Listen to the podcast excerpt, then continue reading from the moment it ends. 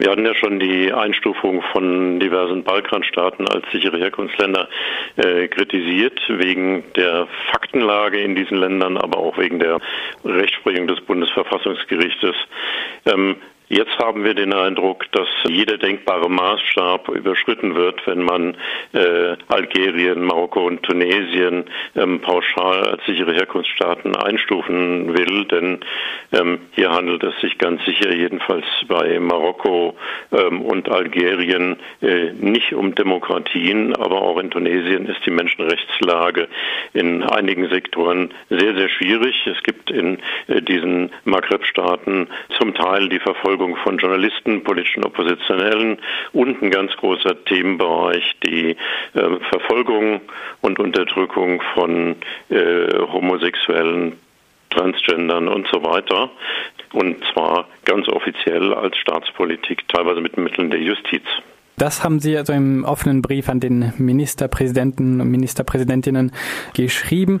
Haben Sie schon Reaktionen von den Landesregierungen gekriegt? Hm, so schnell äh, geht das in der Regel ähm, nicht. Nein, habe jetzt noch keine gesehen. Aber wir haben schon den Eindruck, dass äh, die äh, Debattenlage vor der kommenden Sitzung des Bundesrats ja doch sehr interessant wird. Offensichtlich meinen auch, ich sage mal vorsichtig, Teile der Grünen, ähm, mit der Einstufung der der Maghreb-Staaten als sichere Herkunftsstaaten eine rote Linie der Politik überschritten wäre. Ähm, sprich, man könnte dann immer weiter mit dieser Methode fortfahren, nach Gusto, ähm, wenn mal aus irgendwelchen Regionen, aus irgendwelchen Herkunftsstaaten mehr Asylsuchende kommen, äh, auf die Idee zu kommen, äh, diese Staaten auch als sichere Herkunftsstaaten einzustufen. Also, um es nochmal deutlich zu machen, wir berufen uns auch auf das Bundesverfassungsgericht und seine Rechtsprechung aus den 90er 90er Jahren. Und da heißt es, das Konzept sichere Herkunftsstaaten gerät schon ins Wanken, wenn ein Staat bei genereller Betrachtung zur politischen Verfolgung greift, sei diese auch auf eine oder einige Personen oder Bevölkerungsgruppen begrenzt. Also es genügt, wenn beispielsweise Schwule, Lesben, Transgender in diesen Staaten verfolgt werden. Das muss genügen, um diese Staaten nicht als sicher in die Liste zum entsprechenden Gesetz aufzunehmen. Inzwischen gibt es also, soweit ich gelesen habe, Überlegungen von Seiten der baden-württembergischen Landesregierung, wo ja Streit um diese Frage äh, bestand. Die Grünen ähm, überlegen offenbar, dem zuzustimmen, wenn für die besonderen Gruppen, die Sie genannt haben, also Homosexuelle, generell LGBT, ähm, Journalistinnen, politische Akteure, wenn für diese Gruppen ein Verfahren gesichert wird. Ähm, Wäre das eine äh, Lösung oder? Also ich kann mir das gesetzgebungstechnisch gar nicht vorstellen, weil die Einstufung als sichere Herkunftsstaaten ist ja sehr kategorisch.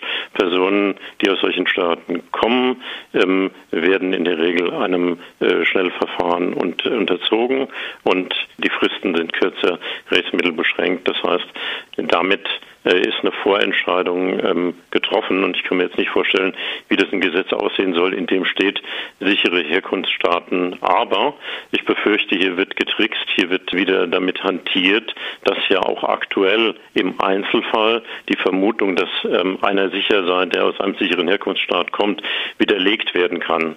Ähm, das ist jetzt schon möglich, aber die Trauben hängen im Verfahren dann unglaublich hoch, weil erstmal die ganze Maschinerie in Richtung Ablehnung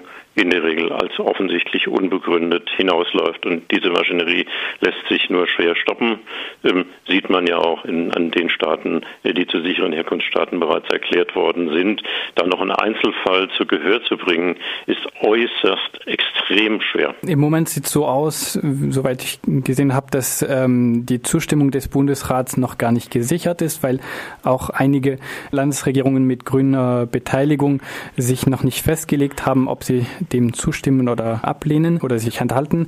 Es ist die Rede von einem notwendigen Kompromiss zwischen der Bundesregierung und den Landesregierungen bis Freitag irgendwie, damit äh, die Bundesregierung ihr Vorhaben durchgewunken bekommt vom Bundesrat.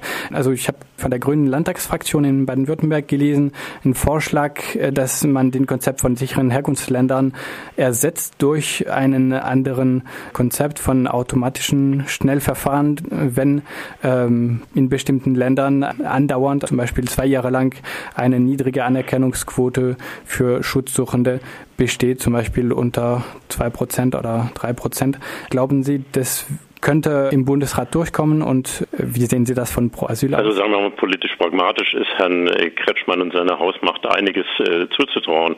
Zum Inhalt des Vorschlages äh, würde ich sagen, der ist äußerst problematisch, ähm, kaum besser als die äh, Einstufung von Staaten als sichere Herkunftsstaaten, weil er vertraut darauf, dass die Anerkennungs- bzw. Ablehnungsquote des Bundesamtes sozusagen ähm, ein korrektes Bild der Wirklichkeit äh, widerspiegelt. Dem ist nicht so. Die Anerkennungsquote des Bundesamtes ist durch politische Vorgaben, da muss man nicht direkt eine Dienstanweisung schicken, sondern da genügen die Aspirationen des zuständigen Fachministers veränderbar. Das heißt, wir haben gesehen, kaum hatte der frühere Bundesinnenminister Friedrich gesagt, Menschen vom Balkan, insbesondere Roma, haben überhaupt keine Fluchtgründe, hat das Bundesamt die relativ niedrige Anerkennungsquote noch weiter gedrückt zu einer extrem niedrigen. Ähm, in anderen europäischen Staaten sind die Quoten für diese Staaten in derselben Zeit zumindest signifikant höher gewesen. Also es hängt immer von vielen politischen Einflussfaktoren ab, wie man ähm, zu Entscheidungen ähm, im Asylverfahren äh, kommt. Also es gibt ein politisches Hintergrundrauschen, was sich in den Anerkennungsquoten ausdrückt. Und käme dieser Vorschlag durch, äh, würde er bedeuten, dass man eigentlich vor der politischen Manipulierbarkeit der Anerkennungsquote einknickt. Das Bundesamt ist nicht wirklich ein unabhängiges Amt, formal rechtlich schon weitgehend, aber ähm, wir äh, haben immer wieder politische Eingriffe gesehen.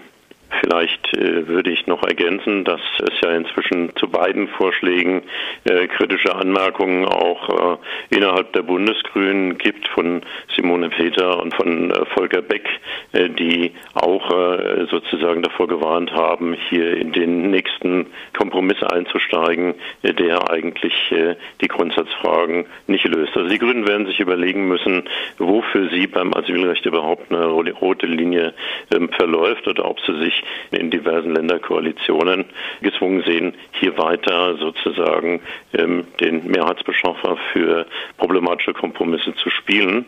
Das die Grundsatzfrage heißt dann, wie viel zählt das Asylrecht innerhalb dieser äh, Partei.